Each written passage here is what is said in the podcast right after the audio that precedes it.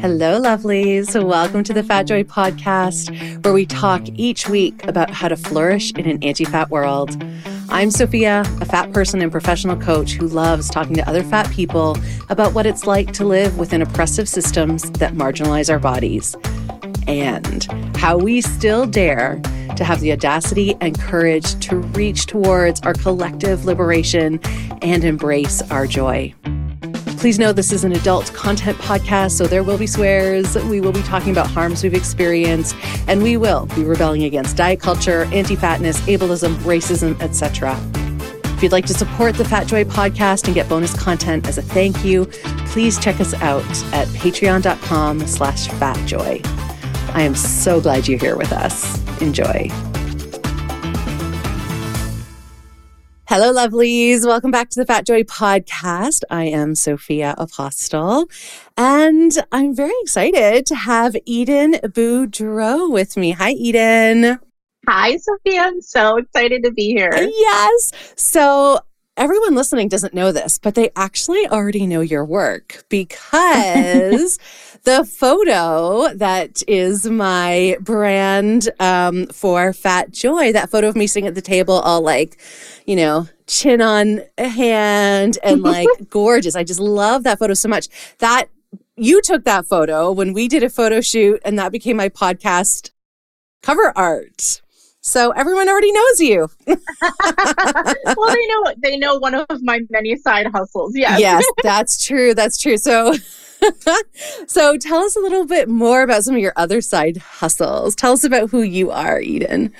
For sure. So I am an author and a mom and the mom you know is generally the main hustle uh you know and uh, i also do some marketing because you know being an author doesn't always pay the bills um, you know, but my my main gig is definitely being a writer and an author, and uh, you know, I like to I like to talk and write about uncomfortable things. So it's uh, fun that we get to have that uh, conversation today. Yeah, I love that so much. I love when people want to say the things that no one else wants to say. Like, those are my people. I hate taboo topics. I hate when there are things that, like, oh, but people aren't allowed to say that. I'm like, no, we're going to say it. We're going to say it loudly um, because I think that's what brings people together. It's when we can surface these truths and get rid of shame. So, um, yeah, yeah, I've always loved that about you and your work. And now you have an amazing book that we're going to talk at length about, which is all about truth telling and being really ooh, eyes open and present to some really traumatic things that happened. So thank you for being here to talk about all that with us. Of course. Thank you for giving me the platform because like you said there's, you know, there's a lot of people out there that just don't want to talk about they they they say that they want to tell the truth and they want to, you know, but they don't want to talk about the really gritty like you know stuff that we've deemed unacceptable so i really appreciate the opportunity yeah yeah, the rawness of it all. Yeah. Oh, I love it. I always think about that phrase by Jon Kabat-Zinn, which is the full catastrophe. And I just feel like if we're not talking about the full catastrophe of life, then like we're just doing small talk and I'm out. Yeah. Um, exactly. Um, so when you came to do the photo shoot with me, which can I just say, I think we rescheduled back and forth so long because it was COVID. And then I had endo, and I was like, I cannot do a photo shoot when I am bleeding like this out of my vagina. And then it was like, oh, but someone now has a cough. So it took us like, we were really back and forth for a while. And then it was so glorious when you showed up. You came to my house, and we did a whole photo shoot up here in my office and in my kitchen and outside. Um, and you were wearing, you're a fat woman and you were wearing these super short shorts. And I was like, damn, I need some of that courage. Um, and you just so owned who you are in a way. I don't even think I said this at the time, but I've thought about it since then quite frequently. Um, that I so admired and like wanted to like I was inspired by not jealous like not like that feeling but more like oh I'm so inspired by this person just walking through space and like telling me, you know, instructing me, okay, do this, do this. And there was just such a, um, an authority to your presence that I, in a, in a good way, an authentic way that I so admired. And it actually, at the end of our photo shoot, I don't know if you remember, because it was a little while ago, um, I was like, Eden, I think I think I might. I was very hesitant. I was like, I think I might want to do one where I show my belly. Can, can we can we do that? What was so? Let me tell. What was your impression in that moment? Like, what were you thinking? Like, I felt like a mama bird. was so happy. I mean, you know, photography is something that I come to as a pure love. It is, it makes me a little money on the side, but I really do it because I love doing it. And so few things in life we get to do just because we love doing them. And one of the reasons I love doing portraits are because of that, like because of that connection that you get to have with someone and make them feel really, really beautiful in their body and really confident, really strong. And, you know, you never, as a photographer or, or anyone in, in a position of power like that, you never want to push people past their comfort line. But I could tell, like, as we were going, like, you were just like, you went from like feeling like a little t- turned in on yourself to like just being so like free and like, you know, this is me, this is my body, and your chin was a little higher. And when you said that, I was like, fuck yes, let's show the fupa. Like, I was so happy. It was such a wonderful moment.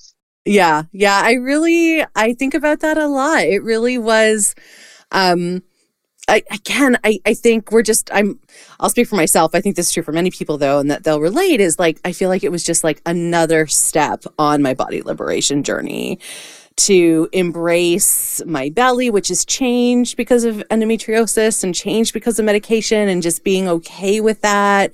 And um yeah, and then capturing it in photos was like another step along that line. And you really helped facilitate that. So I will always be very grateful.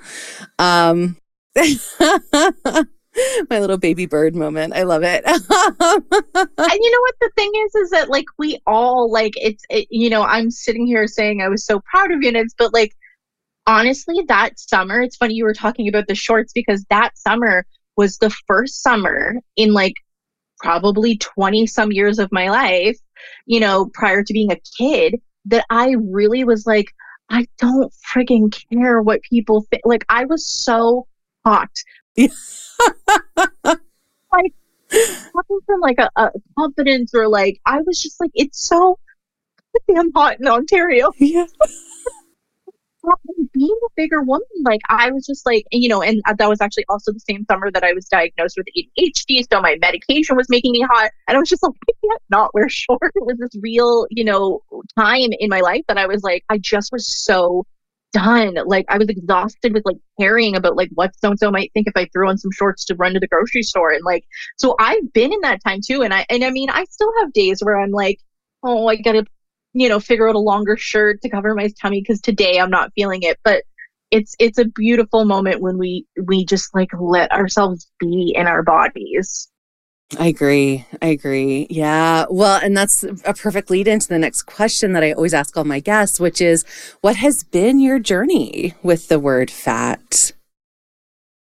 That is a great question. I mean, I grew up in born in the 80s, grew up in the 90s. So, I mean, this is like heroin chic, Christina Aguilera, Britney Spears era of just like emaciation being the, you know, ideal woman. And, you know, I struggled for a really long time. And I remember, you know, I don't think my family ever's family members ever had bad intentions, but it was that era of, oh, she's just bigger boned and you're just a bigger boned girl and if you just have a slim fast for lunch instead of having food then you could drop that extra fat it's just that kind of like almost passive aggressive fat phobia and fat shaming that you know at the time we didn't have words for. We we we thought it was for our best. You know we thought that people just cared about us and and um, you know that they were doing the right thing and so for a really long time i suffered from bulimia and uh, binge eating disorder you know i and and the funniest part was i was an athlete i played soccer competitively uh, as i got into my uh, 20s i did olympic weightlifting and and all of this stuff and you know i was a gym rat and i loved moving my body. I ran, I ran a half marathon. I love moving my body, but there was just such like a, a narrative around my big bones. And, you know, and I was, you know, comparatively to some of the other kids, I had thicker thighs and I had a thicker waist. And, and looking back now, I realized I was just really in shape. yeah. But it was this narrative constantly being fed to me that I was bigger. I was bigger bone. It created this this thing in my head where I felt like I had to go days without eating. And then of course, you know, then it would be the binge of just eating until I wanted to throw up. And and, you know, after three pregnancies, gaining a ton of weight, losing a ton of weight, gaining a ton of weight, losing, um, you know, it just, it just got to this unbearable point in in the last few years of being like I don't know. Maybe it's the maybe it's the miraculousness of turning, you know, over the mid thirties. But I just was like, is this how I'm going to spend the rest of my life? Like, am I really going to waste so much more of my life just feeling like every single thing about me is wrong and also feeling like my only value is how I present in my body. That was another big thing for me is, you know, is why is no one concerned about how smart I am or how funny I am or how good of a mom I am? Like, why is everyone so concerned about how my body presents? Like it's I'm healthy. I go to my doctor all the time. She keeps I keep ordering blood tests and she keeps saying I'm fine. So, you know, you're not concerned about my health. You're concerned about the way that you view me. And I just, you know, we'll talk about it with my book, but you know, in my book I detail how I was you know the victim of a very violent sexual assault and how I was recovering from that. And I think it's these kind of moments in your life where you realize what you want to prioritize and for me i just didn't i it just wasn't a priority anymore to care. It really i really was like i don't give a fuck. Yeah yeah. And so that was you know a, a, huge you know turning point in that journey with the word fat and with my body and and just like accepting it as as who i am. Yeah yeah. Well and it's amazing because I remember the moment for me when I realized I had gone maybe like a week and hadn't done like diet math, had not obsessed about weighing myself multiple times a day, had not been so focused on how like the angle of my body as it appeared to the person I was talking to. Like like the amount of mental and emotional preoccupation was probably 80% of my day. Like it was some ridiculous amount. So suddenly when you're like, I'm not doing that anymore oh, like what opens up is amazing. Did you have an experience like that? Did you feel that? I I you know what's funny? I did, but actually kind of uh, in in a backwards way because after my assault during my recovery obviously like so many things get put on the back burner and exercise was one of those things and i did gain some more weight and that was fine i went through a whole thing of starting to like really love and accept my body the way it is and not look at a scale and not count calories but to be very honest i still missed exercising because it was very much a therapy, right? Especially running and things like that. Like I know people hate to love running, but like just moving my body is such a therapeutic thing for me. But when I tell you the paranoia I have every time, like I, every time I step in a gym, every time I lace up a running shoe, every time I think like, oh, I've kind of been eating a lot of garbage lately. I'd like to eat, you know, a little bit better. Um, because my body feels yucky, not because of weight, but that it's that narrative. It starts to churn again. And you start to think, maybe how many calories did I eat today? How much fat did I have today? Did I eh, get enough steps? And it it is one of those things that like, you know, it's really so heavily ingrained that it's miraculous when you can stop, but it's always something that's like kind of in the back of your head a little bit. Well, and it doesn't help that it's constantly reinforced by like, you know, so much of what diet culture does is reinforce this through like what we see through social. So it is like it is really like always there. Yeah, yeah, yeah, yeah. I really get that. I, I want to shift to the books. I think this all really ties in beautifully with what we're going to talk about. So the book is called Crying Wolf. Um, I'm so curious about when you knew you were going to write this story of what you've called a, a violent sexual assault, like when did you know, okay, I have to write about this? Because that's huge. That's huge. It was. It was. Um, it was kind of a twofold thing. You know, I think uh, some authors have a huge aha moment. I think um, it's like a seed for some people, and it just starts kind of growing over time. And I know for me, writing also became a part of my therapy. Um, it became a way to get everything that was in here out. Um, and so that was that's where it started. I mean, I always wanted to be a writer. It was always something that was part of my life, and it was a really safe space for me. So I returned to that during therapy, and you know, eventually with like encouragement from friends and stuff like that, I started writing personal essays about my assault and about my lifestyle as a polyamorous woman bisexual and and you know things like little dribbles at a time. I was like okay i'm letting this out. I'm kind of freeing it. I'm kind of almost like giving it away into the world. And but to write a book about it was honestly like i i had no intention no intention whatsoever to write about it. And i remember it was about three quarters of the way through my recovery and i had actually um because when it first happened when my assault first happened i did not choose to report I was very scared. I was very ashamed. I felt like, you know, because I was polyamorous, I would immediately be judged. I mean, women are judged if they're virginal and, you know, uh, you know, not a hundred thousand percent innocent, you know, so I, I did not report right away. And after a period of time working through my therapist, we um, she arranged for me to speak with a detective from the sexual crimes unit to just just to more so go over like what do I do? Like, how do I report this if I wanted to? And, you know, because they make it look really easy on TV, but it is not, you know, it's not an easy thing to report. And, you know, so I, I remember sitting down with this wonderful detective and telling her everything, you know, from beginning to end. And I remember her after, you know, she she went over the process of what it would be and the, you know, how I would be under investigation, you know, by his lawyer's team, if they even found him and charged him, and like just this whole rigorous process that it would be.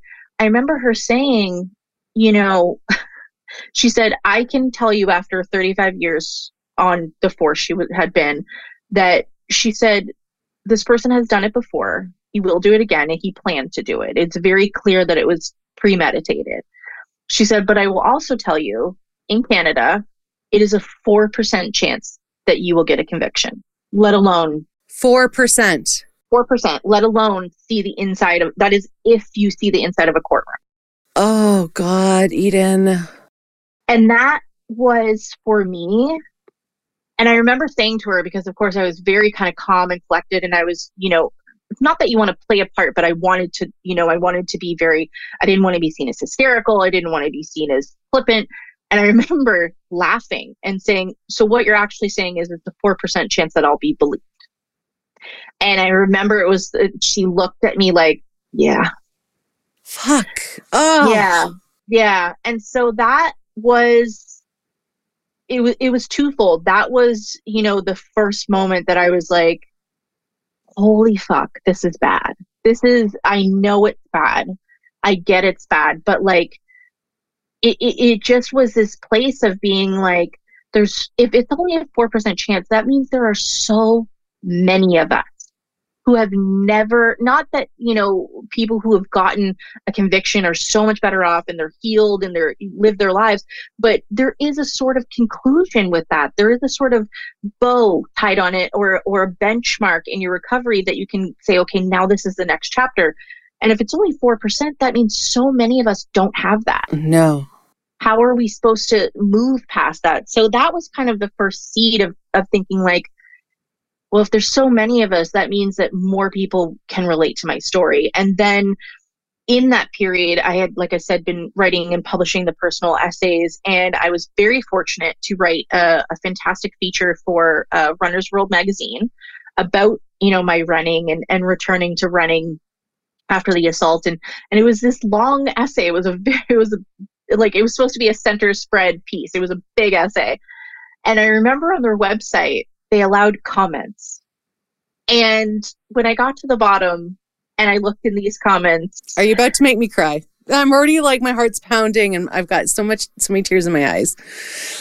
The amount of people who had read through the whole piece, which by the way wasn't even really about my marriage so much as it was about the running and about being at one with my body and, and being feeling safe outside. And they got all the way through that and they said, well, maybe if you hadn't st- stepped outside your marriage, this wouldn't happen. Oh. And, you know, various different versions of that.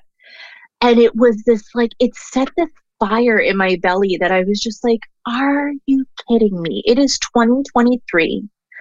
And we like it doesn't matter if I was polyamorous, if I was divorced, if I was single, if I was a widow. Mm-mm. This stuff, you know, these traumas and this violence is not prejudicial.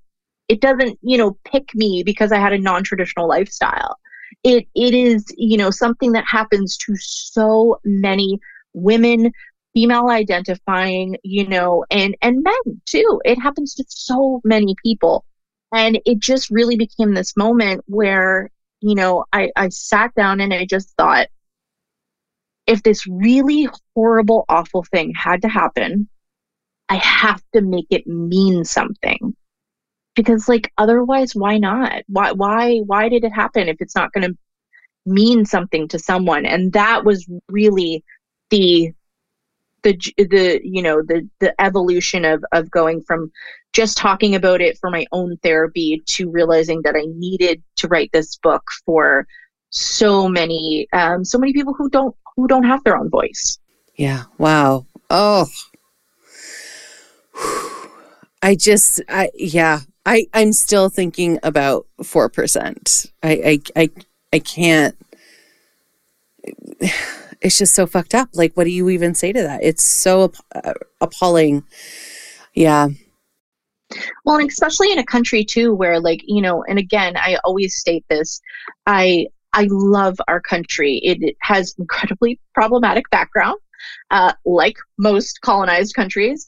Um, but I do love Canada, and I love, I love how we as a people, I think, genuinely want to live in a happy and united community. But in saying that, we also tend to be the country that likes to be hush hush about our dark side. Yes. We are very sweep things under the rug. We're very, if we don't talk about it, it's not happening.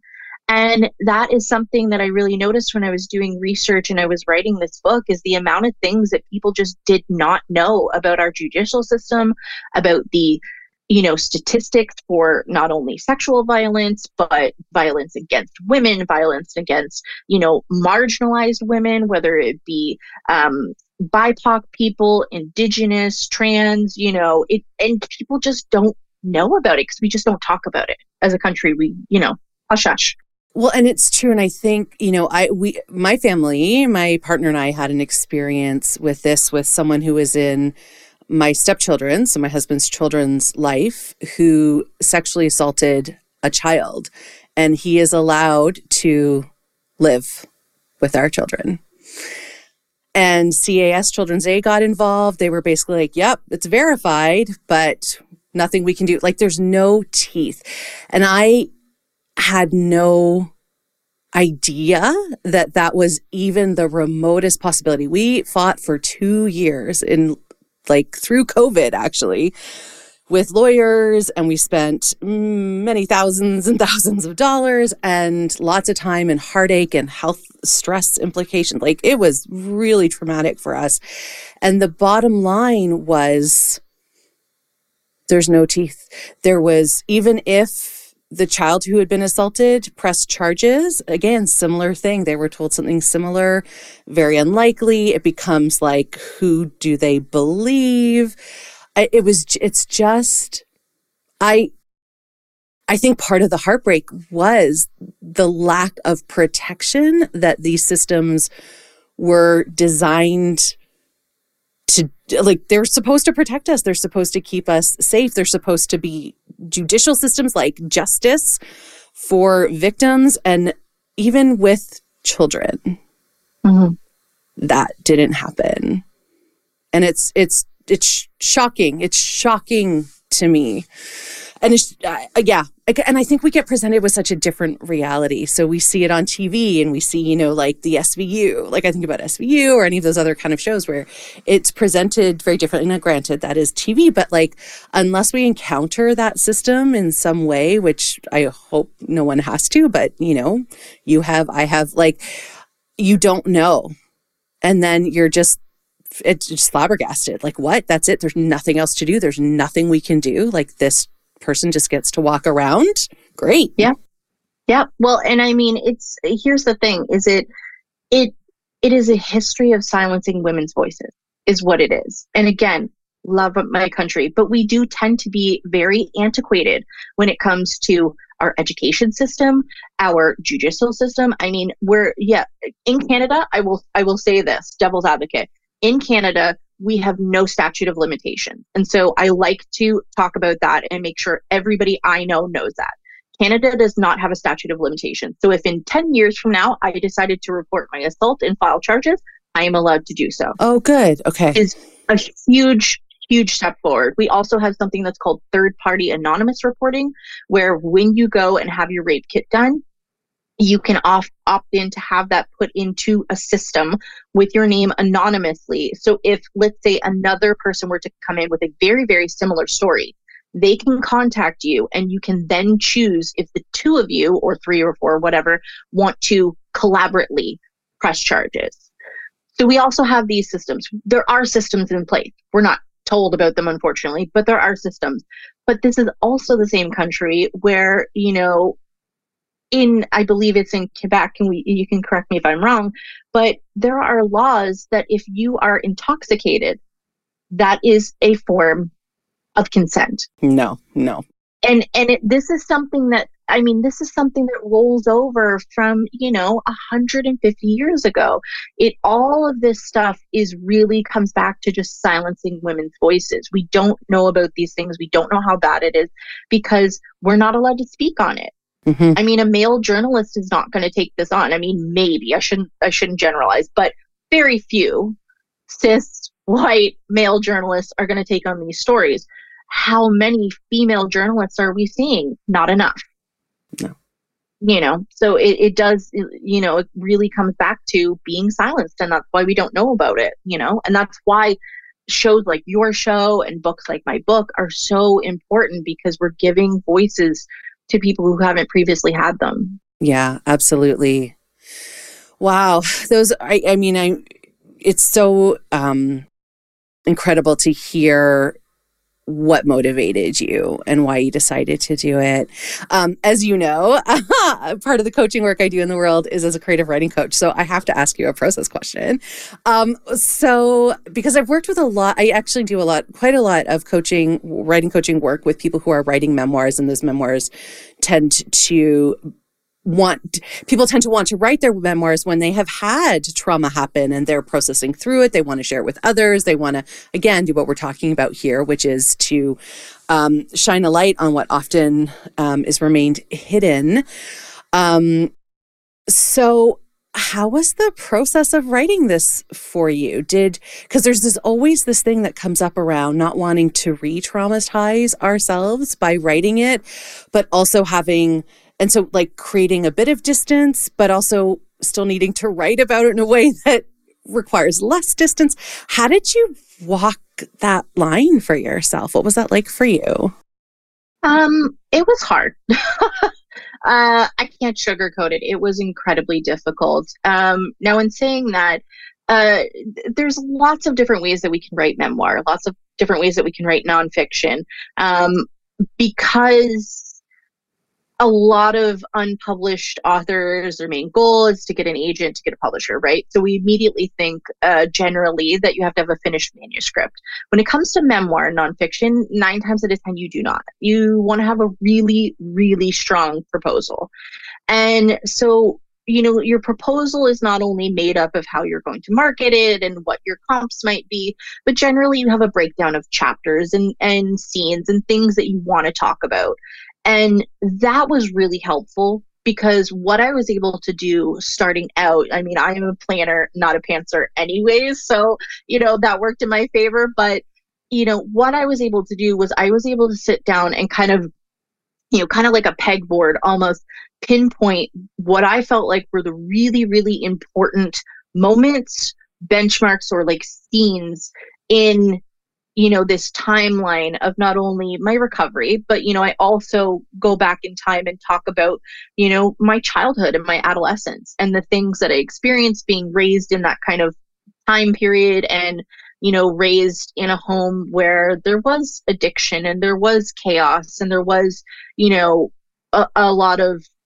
things that you know gave me you know attachment style issues you know uh, anxious attachment and you know issues when it came to love and respecting my body and you know that kind of thing. Um, so what i was able to do was i was able to pinpoint the really really important ones and say this is what we're going to touch on. This is what we're going to cover. And that gives you kind of a sense of detachment because it's almost like a project because you're like okay we're just kind of you know plotting it out right now.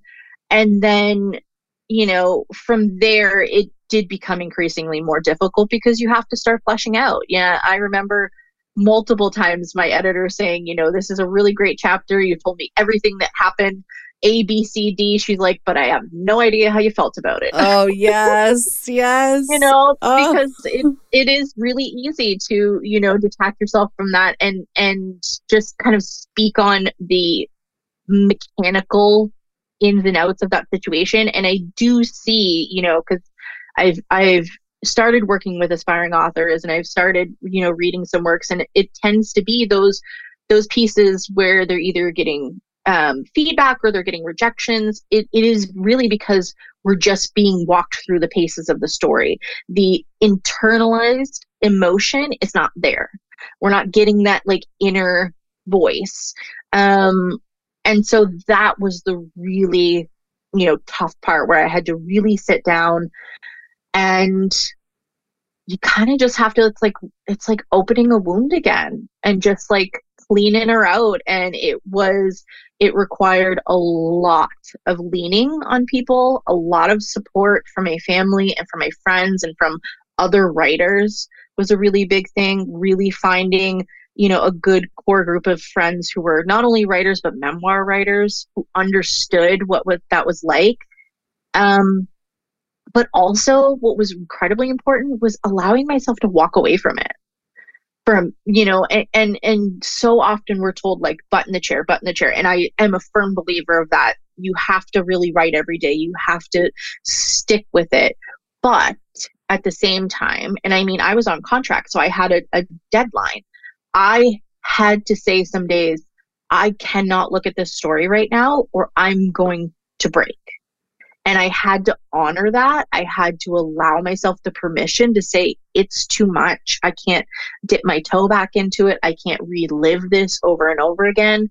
Um, and so it's a lot of allowing yourself space and time to rest if you need it, and really, really relying on other people really relying and reaching out, which is coming from a self proclaimed caregiver. I am incredibly challenged when it comes to, to, asking for support. It is not something I'm good at, but it's you know it's it's integral it's really really important and i think um you know those those are the kind of the key points of writing a really especially if it's something that is very heavy you know very trauma driven um, you just got to be gentle with yourself. Just be kind. You're doing some intense work. Oh, I'm so glad you built this supports around yourself. And it sounds like you took such good care of yourself through that process. That's yeah, that's everything. I'm so glad, Eden. Because what I have seen happen too is when people don't do that, then it does become too much. They put it aside, and then 10 years later, they're like, oh, but I still feel like I want to do this thing. And yeah, it's, um, yeah, beautiful, beautiful. And here's the thing, though, too, about that. And this is, you know, this is coming from someone who I had a whole ass other career. I spent a decade in the beauty industry. I'm coming to being an author, you know, not later in life, but you know, I'm almost 40. I'm not a youngin. Um, sometimes you have to set it aside. Yes. That's another thing that, you know, you have to give yourself permission to do is sometimes maybe you do have to shelve it. Maybe it is too much, you know, uh, that is something that I learned in therapy when I first, you know, started talking to my therapist. I, you know, you, you trauma dump, right? And you go, okay, cool. So I'm better now, right? Where, and she said, no, absolutely not. You know, recovery is like an onion. It is layers and layers and layers of it. And sometimes, you know, because I remember when I went in, I was like, okay, we're going to talk about the assault. We're going to fix the assault. And she said, no, no, we're starting at the beginning. Tell me about your first boyfriend. You know, it, you have to, you do tend to have to go back and really like unravel a lot of the things that are, are stopping you from being able to move past your trauma. And so, you know, I, I also think that a a part of what helped me also as well is that I did write it so close to when my assault happened. Um, you know, it happened in 2017. I started writing this in 2019. So I think being still so much in it probably also helped a little bit because I was already miserable. I was already, you know, very like traumatized still. So it wasn't like ripping open a super old wound. It was still a little fresh. But I can see how, you know, if it's been five, seven, six years since something's happened, or even, you know, tackling childhood things, sometimes it's you just, you got to take it at a pace. You got to take it at a pace that's right for you. Don't, you know, don't rush it just because, you know, there's a, a trend of memoirs coming out right now and you want to try to catch that wave. Like, write the story in the time that it's meant to be told. Yeah, I love that, Eden, because what I'm hearing you say so beautifully is trusting ourselves, trusting our intuition, trusting what, trusting the wisdom that lives within our fullest selves. And before we started recording, we were talking about what we wanted to talk about. And you said, and this is where I want to go, because you said so profoundly, like, so much of this book is about taking back the power of your own body. Yeah, I say more about that. I think that's profound. I think that's profound. Like that journey. How do we do that? Um, I'm still working on it. Um, it's you know, and and I talk about it in part, um, more kind of subtly in the book, but it's definitely something that I've spoken about and and want to continue to talk about in the future. But I mean, you know, not only with after my recovery, but even with my polyamory, I remember a lot of people being like, that's insane. Why would you do that? Why would you have non monogamous, you know, relationships and stuff? And a lot of it was taking back power of having control over who had access to my body, uh, control over who, you know, I spent my time and energy on and things like that. And, you know, more specifically after you know, the assault. There, you know, I was always an incredibly sex positive person. I've always, you know, still am to this day. Um, and really, you know, in that time, I was starting to like really explore loving my fat body as a sexual being. And, you know, like, okay, yeah, I'm confident in clothes is one stage, but then like we get naked and I'm like, turn off the lights, get the cup, you know, I was still so I was really really starting to get you know really dive into being comfortable in my fat body in the light. And this is actually a story that's not in the book and I don't tell a lot, but I feel comfortable talking here. Prior to my assault with my partner, I had actually started we had exploring um, sex clubs in Toronto. And Toronto has a fabulous sex club that has a fabulous you probably might have been to this one that has a fabulous rooftop pool. I have not been to that one. I went to one, uh, yeah, but I, that is on my list to check out for sure. Yes. So it was one of those places that the first couple of times we went, I was like wrapped in a towel, and you know, and everybody's like, and I'm, I'm, you kind of like imagine it like Hollywood that everybody there is going to be gorgeous and glamorous, and I'm looking around and I'm like, there's so many different kinds of bodies here. Yeah. So many different kinds of, and I remember the first time that I like unwrapped and and it was such like it was such a beautiful moment. I have to put it in a book sometime. But I remember slipping into the pool and it's nighttime, you know, we got the stars above us. And, you know, and we slip into the pool completely nude. And I remember looking around and it was a funny thought because I thought, no one's looking at me. Yes. And yes. it was not like a, oh, no one's looking at me, a self conscious way. It was, nobody gives a fuck. Nobody's looking at my apron belly. Nobody's looking at my stretch marks. Nobody's, you know, calculating how saggy my boobs are. Mm-hmm. It was just everybody was there enjoying their bodies and just being in the moment. And it was such a beautiful, like, step in that journey for me. And then, you know, the assault happened. And I felt very, very much like that was taken away from me. That freedom, that comfortability I had of wanting to be seen, I didn't want to be seen anymore. Because you don't, right? You you want to become invisible. You don't want to be noticed. You don't want to be seen. You don't want to be you certainly don't want to be seen as attractive. You don't want anyone's attention. And it was this real regression of feeling like I just slipped back into my shell. And and I remember I remember, you know, because it's my personality, I remember being so pissed off that like the things I love to do with my body, I couldn't do anymore. I wasn't comfortable with. And it really, really took a, you know, a long time um, and a lot of very slow, safe introduction back into my sexuality and back into play and back into comfortability of showing off my body. Um, it was an incredibly slow process, but I'm glad I took it slow because I think if we try to push ourselves into being comfortable too easily, we can have negative reactions and then, then that can backpedal. Um, so yeah, it, it just took a lot of really slow internal work on myself and then choosing the right partners to be with at the time when I was right, you know, comfortable being with them again. And um and yeah, just kind of meeting her again and and saying like it's it's okay for you to come out again and it's okay for you to be, you know, happy and okay and, you know, and not afraid of attention, not, you know, not seeking it for for outward attend you know outward justification that kind of thing I just keep thinking of the word vigilance, you know, like l- letting some of that vigilance go. Yeah, that was a lot of it. It, it was funny. I, looking back, only when I was writing the book, I was able to look back and, and it was something that I hadn't even like quite realized was happening. Um, you know, at the time when I was assaulted, I had like long blonde, you know, bleach blonde hair and, and I wore makeup all the time. And I was very femme presenting. Um, I'd never been a girly girl, but you know, I like to show off my tattoos and I like to show off the curves of my body. And funny enough, the night I was assaulted, I was actually wearing a t-shirt and jeans of all things.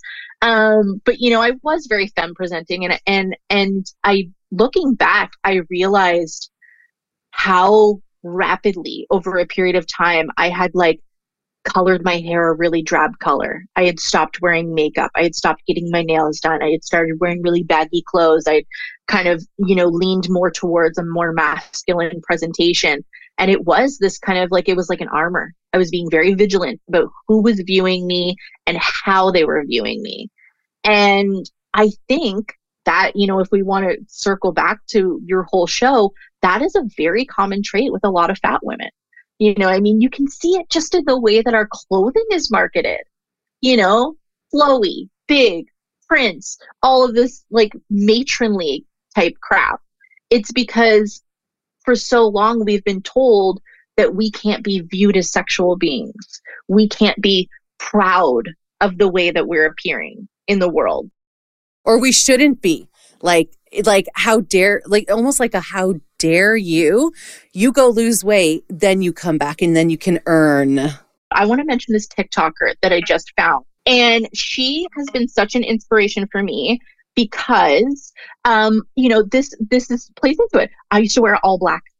All I ever wore was black, black pants, black shirts, because it was this drabness. I wanted to kind of like, I was really afraid of color and afraid of patterns and being loud and big and taking up space. I was so afraid of it.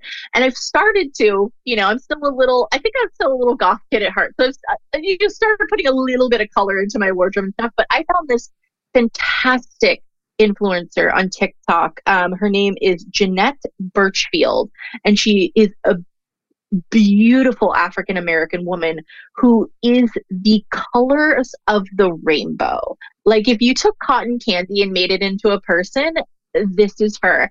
And I follow her because not only is she just like a ray of sunshine all the time, but she is so inspiring for how much space she allows herself to take up and how bright and fun and like exciting she allows herself to be without ever apologizing for it. Ugh. And that is something that I think like it's so hard for fat women, fat people in general to feel like they're allowed to do. I find it's so interesting talking to people at different stages along their kind of their uh, what I'll just call the fat liberation journey.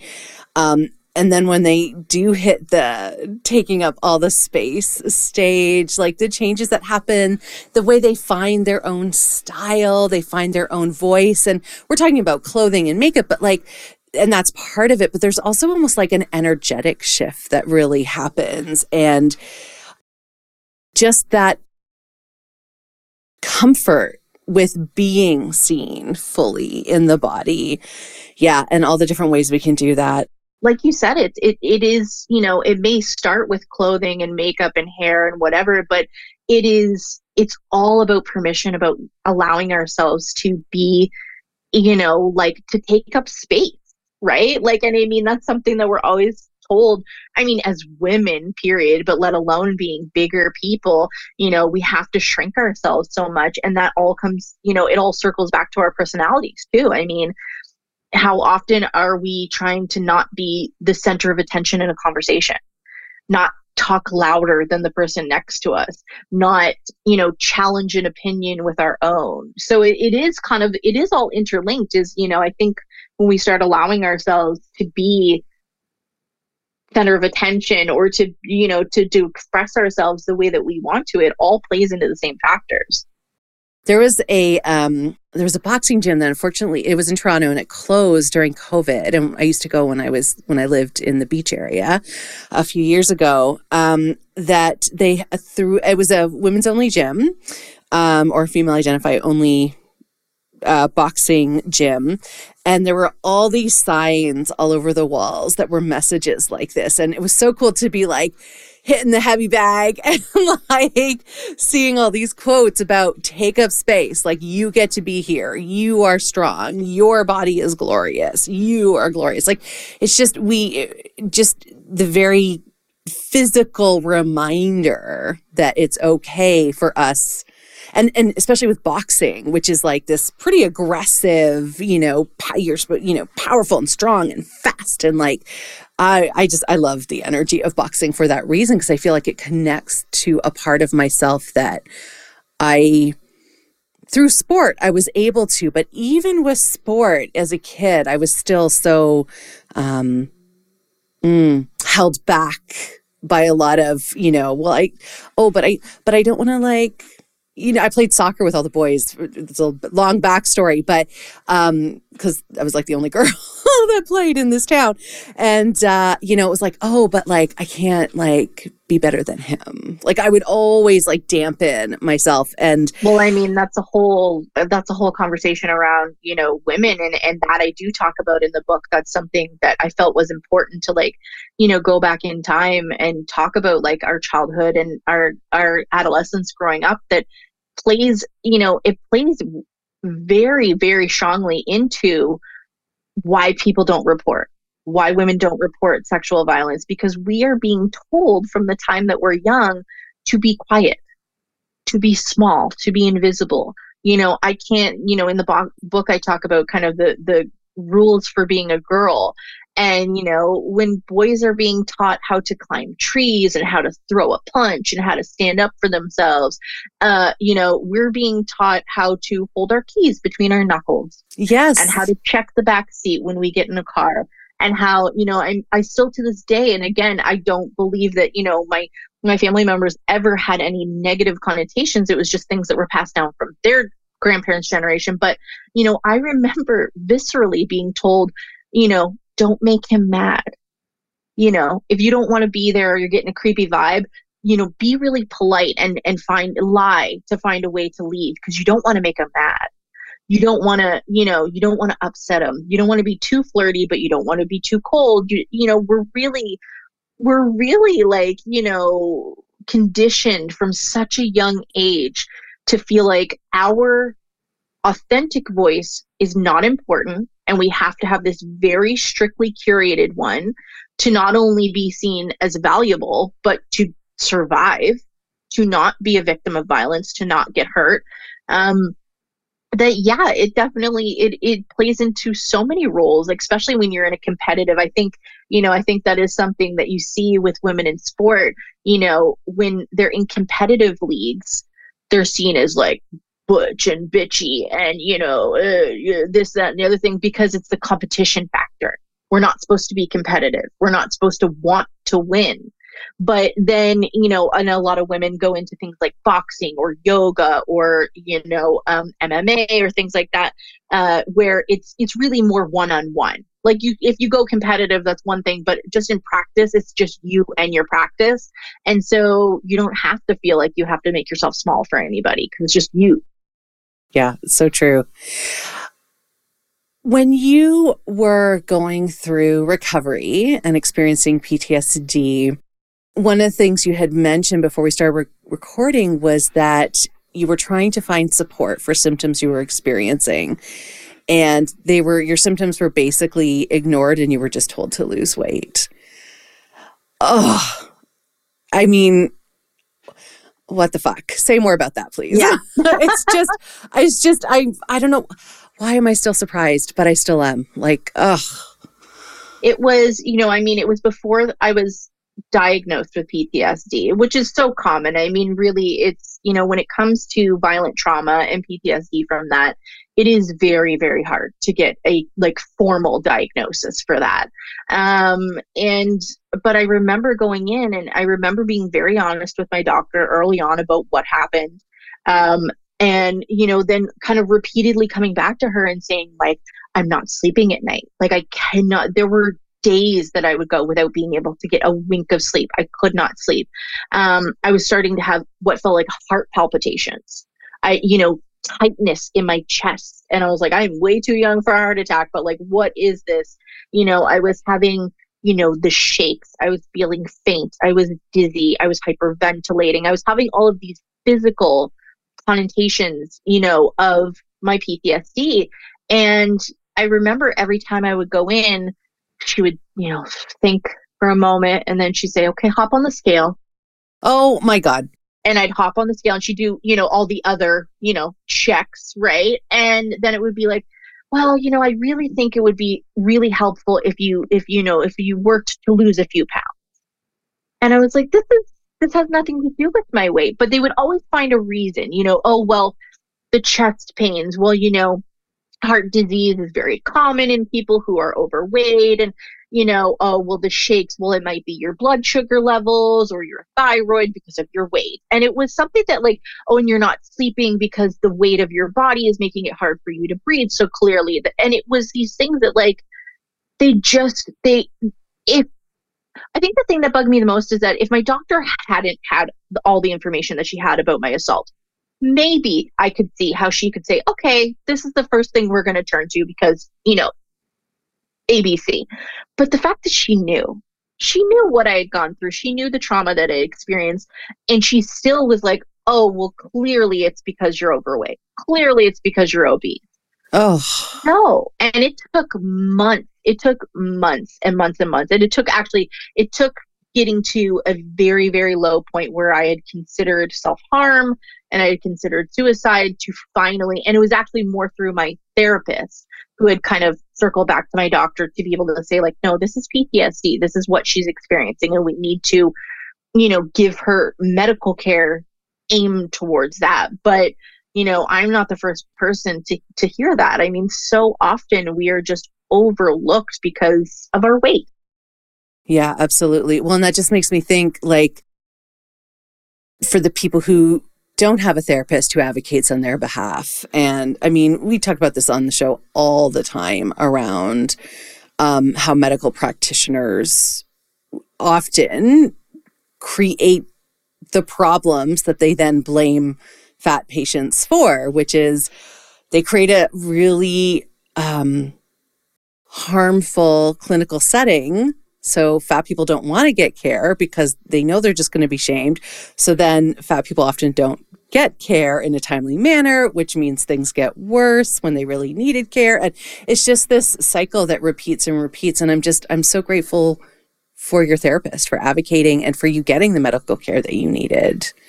Yeah, I was incredibly lucky and I always say that. And and the other thing is, I mean, like let's be realistic. I am a white woman who was living in, you know, a middle class ish suburbs. You know, if I was a marginalized person or or queer person, you know, in in queer presenting person because I am queer, but you know, queer presenting, trans, BIPOC, you know, I would have had even significantly more difficulty. And, you know, and the same thing plays into, you know, the fitness world and stuff. You know, when I see these people go on rants about, oh, those people should be at the gym. Why would I be at the gym so that you can make fun of me while I'm at the gym? Yeah. And take videos of me and post it.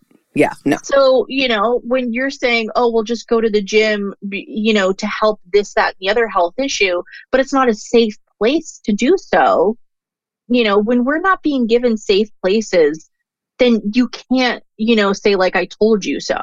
When when we spiral, right? Yeah, absolutely. Yeah. So, how are you with your body now? I am feeling good.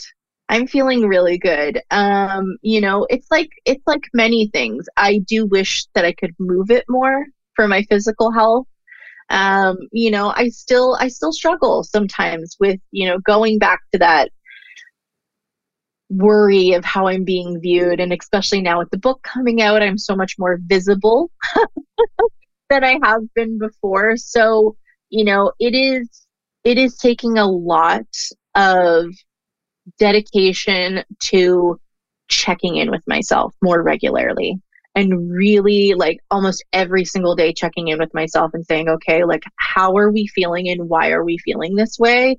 And how can we get back to just like loving ourselves? But, you know, I've, I've definitely, I feel like in the, in the last couple years, like I've just, I've started to really feel at home in my body again. And really like in control of how it's you know, who I give it to and who I allow to have access to it and how much energy I spend on caring about what the outward of it is, uh, you know, versus the internal. I think that's something that really helps is that I'm focusing a lot more internally on how my body feels, whether it be emotionally or physically, you know, like when whenever I you know strive to eat better, let's say people say, "Oh, you're trying to lose weight." No, I'm just trying not to poop seven times a day. My gut hurts real bad. Yeah, I'm eating way too much cereal. Like, yeah. like, I think that's really been a big help. Is is you know when I when I think about health, I'm more thinking about internally how it's helping my physical health internally and my mental health and you know and not worrying so much about the outside and I, I i'm decorating the outside in a way that makes me feel happy and proud and and like i'm excited to be seen and then i'm just not worrying about the rest you know because it's life is really really short like it's real i'm not even like old yet but like it is really short and it just sucks to think how much of our lives we spent and how much we could have accomplished if we had spent so much less time worrying about what jeans fit better and like how we're you know sitting with like my gut sucked in and like it just it's yeah it's just i just want to like i'm at a place where i'm just happy to like be living my life and really experiencing it and not wasting time on all that other crap hallelujah so good but in saying that, that does change every day though. And I think it's important to make that note and to talk about that because sometimes we see in TV and media, we see these success stories of people coming, you know, to love their bodies. And then we feel bad when we have a day that we don't. Because there are going to be days, and I've had them, you know, I've had days where my body dysmorphia is running rampant, and I look at myself in the mirror and I'm like, oh my God, I hate it all, and I don't want to leave the house. Because it's just it's old it's old trauma you know resurfacing and that's okay.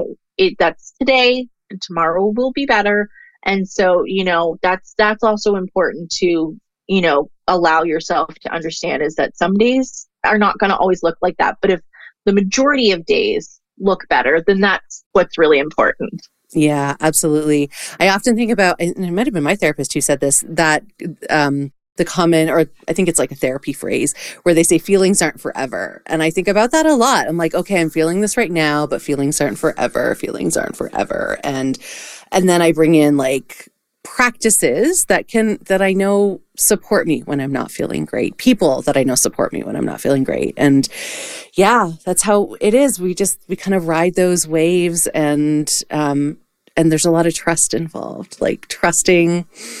Yeah, which is excellent. Um, so what brings you joy, Eden? How do you connect to joy? How do you choose joy? I'm very interested in how people relate to the concept of joy. I used to think that joy was like really big. Like it had to be a really big thing. It had to be rewarding myself with something. It had to be going out and like, you know, dancing and like having, you know, treating myself to a dinner or something like that. But I've, in the last like couple months, like I've really discovered like cozy joy and allowing myself like quiet moments and slow, allowing myself a slow life because I've always really had quite a quite a chaotic life or you know a very fast paced life especially with kids you know it's never a dull moment you know this. And you know and it and it was funny because uh, I was talking with a friend the other day and I, I heard this fantastic phrase, you know, because we're as women, we're categorized all the time, you know, the sexy woman, the smart woman, the coy. And it was an interview with uh, Lili Reinhart from the Riverdale show. And she was saying that someone had described her as a cozy woman. And I just loved that because it was just this like permission to just like be slow and comfortable and like at peace. And so, you know, it's for me, it's like, it's just about like slowing down is where I find joy now. Like taking a moment to like turn off my phone and like put on a record, uh, you know, and listen to a song that I love and just like be in the moment with it. I've taken up crocheting. Oh, I love it. Really into you know textile work and like and it's this thing where i can be really really involved in the moment that has nothing to do with my outward like out you know output you know it's not i don't have to produce anything. I don't have to be on. I can just like be in that moment. And that's like that's where i'm finding a lot of joy right now is just like being quiet and cozy and slow and allowing myself to be that way that's so um such a great example of the like being anti-toxic productivity, anti-capitalist like what? You can find joy just sitting and listening to music and that's okay. You don't have to like buy something or have some kind of goal at the end. I remember being challenged by some close friends to be like sophia could you find like a hobby or something to do that has no goal? Like there's no end goal. And i and i remember being like but but then why would I do it? Like I couldn't I couldn't wrap my head around this idea. And I love cozy joy. I'm going to take that term because I feel like I too have found cozy joy over the last couple of years in a way that I never had before. So I'll like sit and like just sip my coffee. Cozy Joy has also become, I got really away from reading fiction and I've rediscovered fiction and fantasy and sci fi specifically. Oh, and I'm like, that to me is cozy joy. Have a warm tea, a book on my lap. Oh, it's the best. It's just this allowing ourselves to like almost like it's almost allowing ourselves to kind of go back to being young again when we didn't care about the things that we loved or found interesting. We didn't care how other people viewed them. Because that's kind of like the thing for me is that I get really, really wrapped up in like you know, the whole aesthetic world, you know, of branding or Instagram or whatever. And it's like, you know, so often we see people do these hobbies that they're, you know, are done in a way that they can have other people view them and we can get people's opinions on it. And it's like, I just want to like be able to enjoy things and do things that are just for me. And I really don't care like how anybody else thinks of me doing it. It's just, it's just the pure unfiltered joy that you get from doing that experience that feels so good. Well, this has been a very joyful experience, Eden. I'm so happy to talk to you again. I'm so excited for your book. By the time this episode airs, your book will be out. I hope everyone goes and gets a copy. I will have read it by then as well. Um, and just huge congratulations on on releasing releasing this gift to the world. Thank you so much. I'm I'm really excited and I really I hope it finds the people that it's meant to find, right? This book wasn't written for everybody and I don't, you know, I'm not worried about it reaching everybody. I just want it to reach the people that that need it. So, I'm excited. It will. It absolutely will. Thank you for being here, Eden. Thank you so much, Sophia. Before we go, I'd like to read a poem because poetry can reach our hearts in a different way. Poems can have us feel in a different way. And that's what this podcast is all about expanding our hearts, deepening our empathy, and inviting in joy. So each week, you get a new poem.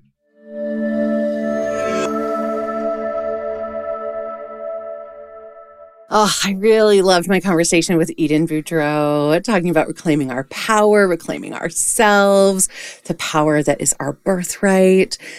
It had me think about this poem by Danusha Lameris. The title is The Heart Is Not, and then the next line, the poem starts. So I'm going to read them together. The heart is not a pocket, a thing that can be turned inside out by anybody's hand, not a place for pebbles or loose change not to carry old receipts. It does not tear at the seam. It doesn't have a seam. It cannot be torn. Thank you for joining me today. My hope is that you're feeling a little less alone and a little more seen. So until the next episode, you can find me on Instagram at fatjoy.life, on YouTube at youtube.com slash at fatjoy, and on Patreon at patreon.com slash fatjoy. Please do check out the show notes for how you can connect with my amazing guest and for the links to the poem. All right, lovely. I am sending you off with my best wishes for an abundantly fat joy day, and I look forward to talking to you again soon. Bye bye.